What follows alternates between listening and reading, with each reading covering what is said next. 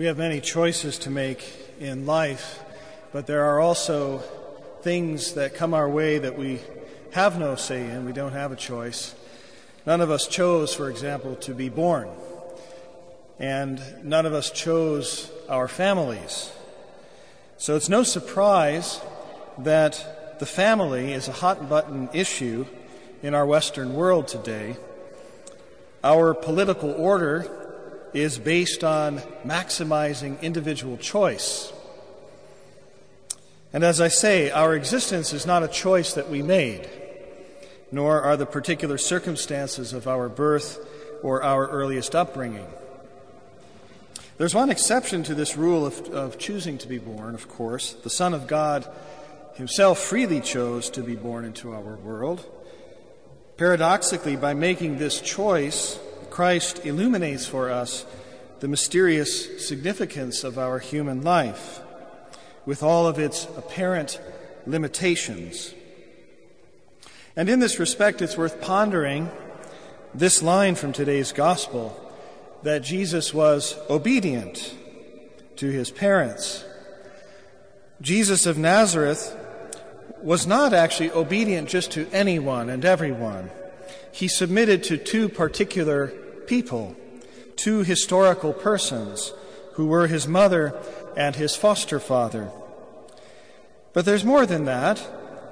He also submitted to all of the limitations of our human existence the particular time in which he lived, the place of his birth, the culture, the language, the cuisine, the toys he would have played with as a child, the neighborhood he grew up in.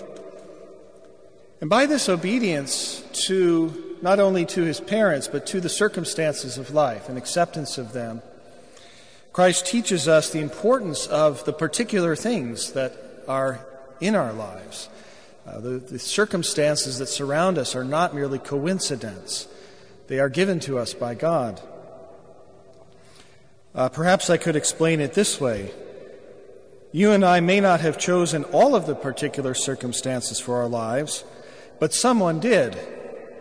God gives us the particular circumstances and invites us to listen to Him through them. All these things are gifts to us, if we look at it that way, and therefore all of them can speak to us of God's intentions for us. And in this way, all things in our lives have the possibility of inviting us into a relationship with God. And this is a relationship then in which we exercise our wills, our freedom of choice, uh, in a specific way.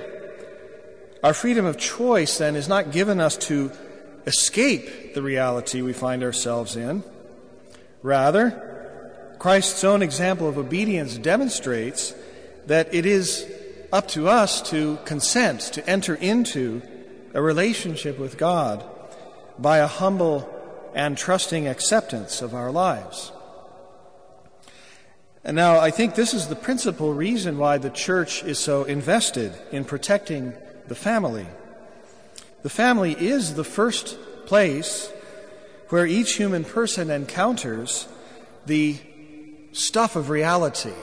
It's where children learn what things are, what to expect out of life. Uh, and you know how it's, it's wonderful when you have new kids and they encounter things for the first time, uh, certain types of animals or certain types of foods, and so on. And this all takes place in a, a given family that the child did not choose for him or herself. And so, this first encounter with the things that are given to us, the unchosen relationships that we have, these will mark us for the rest of our lives. And so it's important that these relationships, these experiences, really do speak of God's love. When families struggle for whatever reason, it is all the more difficult for any of us to offer a humble and trusting consent to God, to the givenness of our life. And we will be tempted to try to escape rather than accept, to act on our own rather than as members of a family. In an ideal world, families would all give credible witness to God's love for each individual person. Because again, in a family, it's especially true that no one's replaceable. Everyone is unique in his or her own family. I wonder how much we, we think about this if we've given up on it to some extent in our broader culture. I was looking for a movie for the brothers to watch together for Christmas, and I did a search on the Internet Movie Database for Christmas movies. And the first list that was returned to me was called Lovable Dysfunctional Holiday Families. And the list for holiday classics was just underneath that, sandwiched in between the dysfunctional families and movie characters with anti holiday spirit. So, this is what uh, the Internet Movie Database thinks I want to watch uh, to celebrate Christmas. Uh, so, to resist this kind of cynicism that's just very much present in our culture, as you all know, uh, this requires an almost heroic effort on our parts. Uh, but I don't want to be heard this morning saying that some fear, some concern about the family is unwarranted.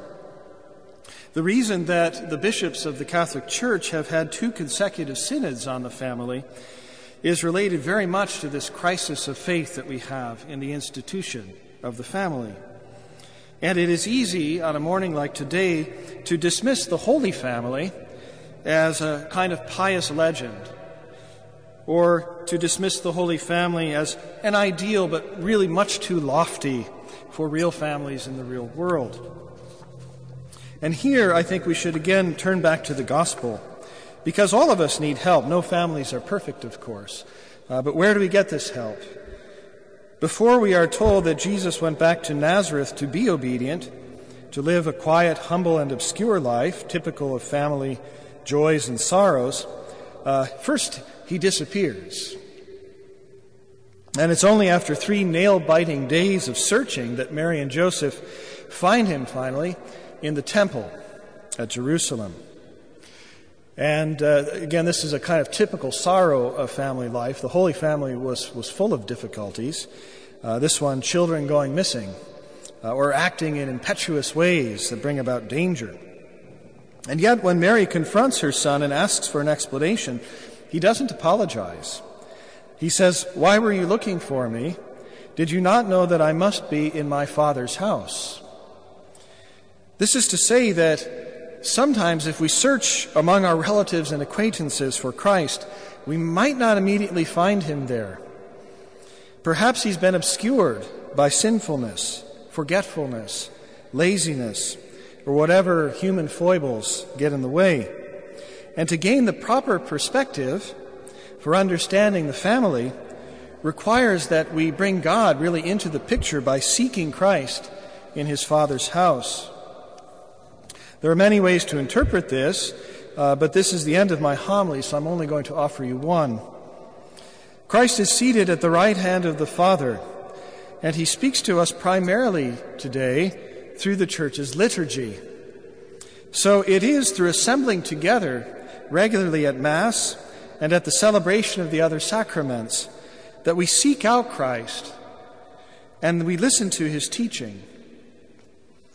When we look at the crisis of the family today, our temptation as uh, proactive Americans is to draw up study commissions, assemble think tanks, write papers, send them around, discuss the problem, uh, get things going on talk radio or whatever else. None of this is necessarily wrong. But this kind of action will tend to be limit, limited by what we already know, by what we've done before in the past, by precedent and law. Whereas when we enter into God's house at the liturgy, we leave behind our immediate concerns, our hopes and our fears, and enter somehow into an eternal perspective. And this turning toward God's house broadens our understanding of whatever situations we have. And we give God, who already knows the answer to our difficulties, the chance to speak to us in ways that we can't predict. God speaks through the given texts of the liturgy. We don't choose them. They're part of that givenness again, the part of the gift of life that God gives us. And they are most clearly invitations to this relationship of humble trust and acceptance. And this is the same relationship then we hope to discover and continually rediscover in our families. So, the best thing we can do for our family is, is continually to open ourselves up to God in prayer, and especially in the common prayer of the church. As I say, God already knows all the answers to whatever difficulties we have. Will we return to his house and seek Christ there, or will we continue to run about frantically searching for him in what we already know?